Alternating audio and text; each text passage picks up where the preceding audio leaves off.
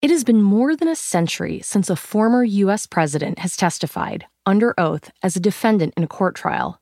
That all changed yesterday.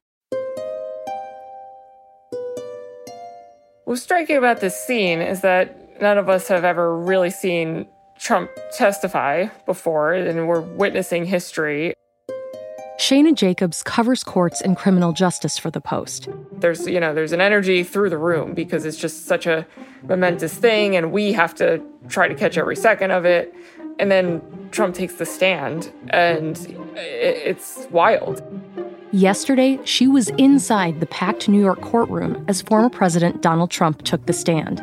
He looks unhappy. He looks uh, agitated at times, shaking his head, folding his arms and leaning back. He just looks uh, disgruntled. After, Trump told reporters, the whole trial is a scam. I don't have to be here for the most part, but I sort of do have to be here because I want to be here. Because it's a scam.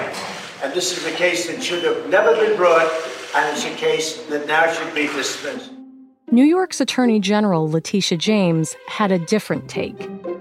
He rambled, he hurled insults, um, but we expected that. At the end of the day, um, the documentary evidence, evidence demonstrated that, in fact, he falsely inflated his assets to basically enrich himself and his family. From the newsroom of the Washington Post, this is Post Reports. I'm your guest host, Kim Bellware. It's Tuesday, November 7th. Today, we make sense of Trump's legal fight in New York and why it matters. We'll also check in on the head spinning list of other court challenges that Trump is facing. Shayna, former President Donald Trump has been in the legal spotlight for a lot of these days. And for many of us, like me, it's been really hard to keep track of all of his trials what is this trial in New York about? Can you give us the background?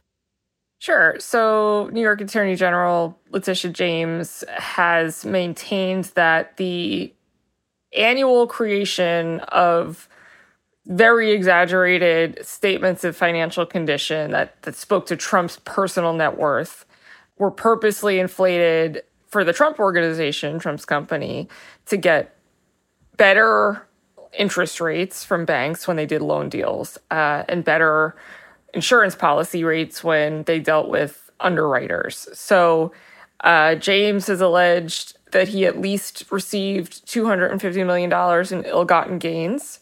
And as the trial has gone on, it seems like the Attorney General's office is going to ask to recover even more than $250 million from profits and from savings that the Trump organization received as a result of this longstanding practice of theirs. And to be clear, this is not a criminal trial. It is not a criminal trial. There was a criminal investigation um, by the Manhattan District Attorney's Office, uh, but it was for a, a, long time the Manhattan DA's focus on Trump. Uh, Trump obviously is based in New York. His former attorney, Michael Cohen, is the one who got the ball rolling by publicly saying and here is the truth the man doesn't tell the truth. And it's sad that I should take responsibility for his dirty deeds. That while Trump was in office in 2018, so it, he, you know, began describing a long running fraud that became the subject of both a criminal and civil investigation. So, as Trump is accused of committing this rampant fraud inflating the value of their assets and their properties. What has Trump's team argued? Their main points are that the banks and the insurance firms didn't lose anything. They they also profited. Trump profited. Trump didn't default on the loans. They say the values are actually not exaggerated. I mean, Trump yesterday said he's worth billions more than the billions that he claimed he was worth in these statements from 2011 to 2021. Uh, so they maintain not only that the statements are accurate, that they can't be fraudulent because they are accurate, and if anything, Trump was lowballing these figures. And they also say that all these deals went well. Everybody was happy with the business arrangement. Nobody got cheated. Nobody got sued. There were no loan defaults. So, you know, they say, how can there be a victim? And the, you know, the state's answer to that is it's fraud committed against the public it is important to keep these things regulated. And, you know, Judge Engoron, who's overseeing the case, has sided with them on that point so far. So Trump has also clashed with the New York Attorney General. Has he mentioned that in his defense at all? Like the other cases, there's, you know, one one aspect of the defense is that I'm being selectively targeted because of who I am. This is a political move. They claim that, you know, valuations are subjective and that differing valuations happen all across the uh, the industry, the commercial real estate industry, so that nothing abnormal is happening here. For Trump, how serious is this? What what are the stakes of this trial? It has the potential to really meddle in his business, which means a lot to him. His business is his wealth because pretty much all of his assets are real estate assets. So everything the company owns represents Trump's personal worth. So not only might he lose kind of control of what what the company's doing in New York, which is really his home, he may not really be able to exist here the way that he has his whole life. What is an example of one of the properties that Trump is accused of inflating the value of? So his former full-time home uh, is the penthouse triplex at Trump Tower on Fifth Avenue. That was inflated by many, many, many millions of dollars, uh, allegedly. Um, and the square footage of the apartment that was is already a giant apartment. It was valued at three times the size that the apartment actually was. So I mean, the AG alleges there were all these like methodology tricks that uh, that the, that Trump and his executives used in order to achieve these figures that were were just out there. Is there any truth to that? James maintains that there's legitimate fraud happening here. I mean, the Attorney General's office in New York has gone after Trump for things before the Trump Foundation, Trump University. The, the, I mean, there were settlements that knowledge that something wrong had happened in these like you know these Trump enterprises before. So there's precedent for the New York State to go after Trump for things that they find deceptive. But you know, Trump's side contends that we did no wrong. These these statements are proper, and if anything, they are lower than they should be and that nobody got cheated nobody nobody complained. You know one of the factors he's they've been focusing on is brand. And i mean the idea being that trump properties are worth more because somebody wants to buy properties from trump because he's trump. What was the courtroom scene like yesterday? Can you describe it? You know what did trump look like? How was he carrying himself? What was really striking about this scene we're kind of used to seeing him in court by now. I think he's showed up a, a number of times, seven, or eight times on days when he didn't have to. He just wanted to witness. It, it's clearly important to him. It's clearly affecting him. And then Trump takes the stand, and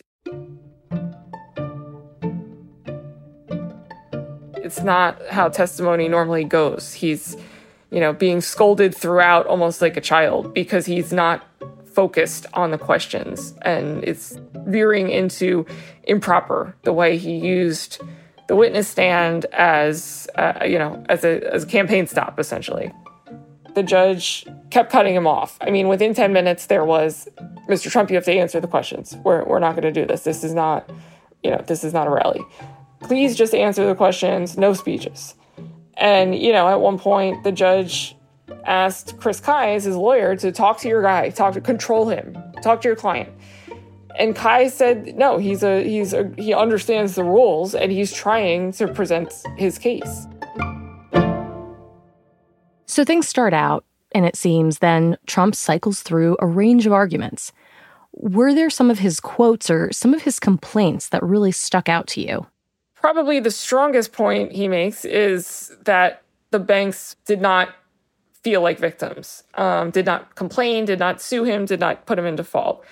You know, over several hours, he did answer questions directly, but then would go off on tangents, and they're all the familiar tangents that we have we've heard. You know, Democrats are after me, and uh, they're trying to interfere with the election. It's all so abnormal. It's it's hard to even put in into context. After the break, we'll hear what's next in this trial and how it fits in within the array of other legal problems Trump faces as he runs for president. We'll be right back.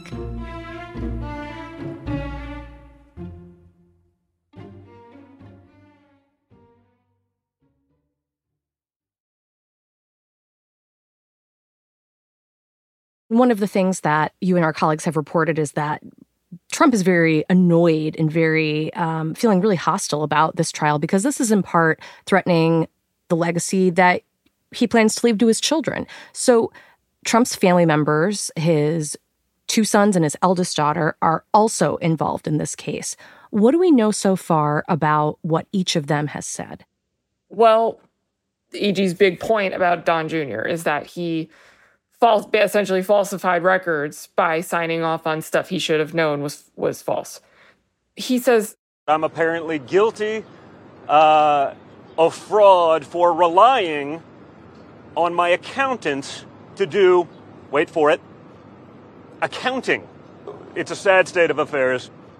And Eric was similar. I mean, they both distanced themselves from the process of compiling these statements but there are emails and some there's some testimony from other witnesses that kind of point to Eric being somewhat involved in the appraisal process.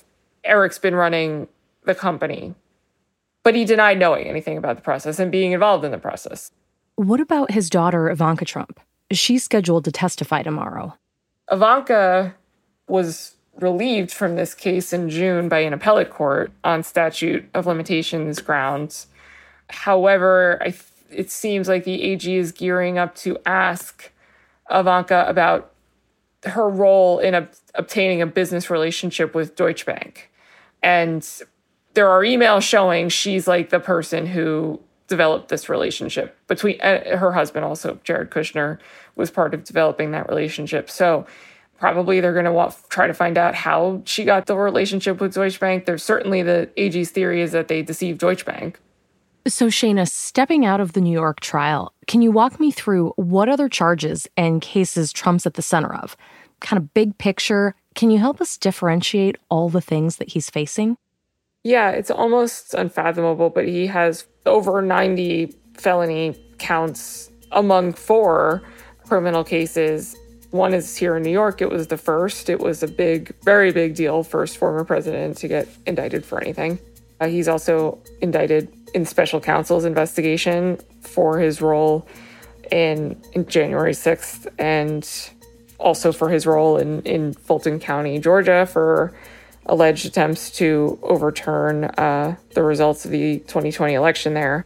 Then you have in Florida another federal case uh, where he's accused of mishandling and, and hoarding an very large amount of sensitive government documents that he was not supposed to take with him from the White House uh, that were not secured and not returned to National Archives like they were supposed to be. He's facing in four different arenas the possibility of prison time as he's attempting to take office again. And what are the timelines and the implications of this? We, are, you know, the next Republican debate is tomorrow. Um, he's the presumptive, you know, he's he's the front runner so far. All, all likelihood is that he is going to be the GOP candidate. So um, all of these trials are, you know, kind of converging as he's also mounting his second run for office. So what's the timeline and what are the implications? I believe some of the judges overseeing the cases are trying to make trials happen before the election next year. And I mean, that's that's ambitious for you know in many situations. It, if someone got indicted today, it would be kind of I mean, depends on the courthouse, depends on the jurisdiction, depends on how things are handled in a particular area. But it does seem uh, like some judges are trying to stick to trial days, and that it's very possible there will be one or multiple trials next year that uh, you know obviously have significant possible consequences for him, but also he will probably use uh, to to boost his campaign and to boost fundraising as as he's been doing throughout this this pending matter. Well, taking us back to New York State, to the Manhattan courthouse, what comes next in this civil case? So, Ivanka will testify. She's the last witness on the AG's direct case. So, she will wrap up their presentation. The Trump side is going to make a mistrial motion. They were discussing that yesterday. And, uh, you know, th- those are so rarely granted. It's it's a Hail Mary. And then we move on to defense witnesses. And that'll probably go on for another few weeks uh, into December. And then there might be a rebuttal case from the AG. So it is really based on what they're describing. It sounds like it's going to basically run into Christmas or almost Christmas. And as you mentioned, since this is a civil trial, there's no risk of jail time for him. But what's the upshot? What does uh, A.G. James want as far as you know? What is she pursuing as far as a penalty if uh, if the judge does find Trump liable?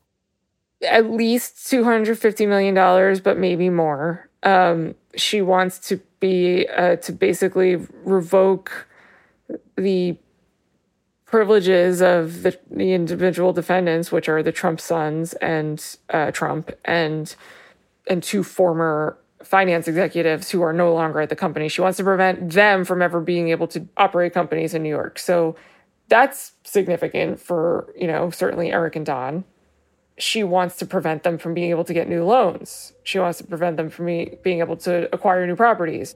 Trump Tower, it's on Fifth Avenue. It's it's worth tons of money and it's the headquarters of Trump organization and has been for decades. So it feels like this has the potential to take away their New York presence. Shayna, thank you so much for your reporting and thank you for joining us. Thank you very much. It was a pleasure.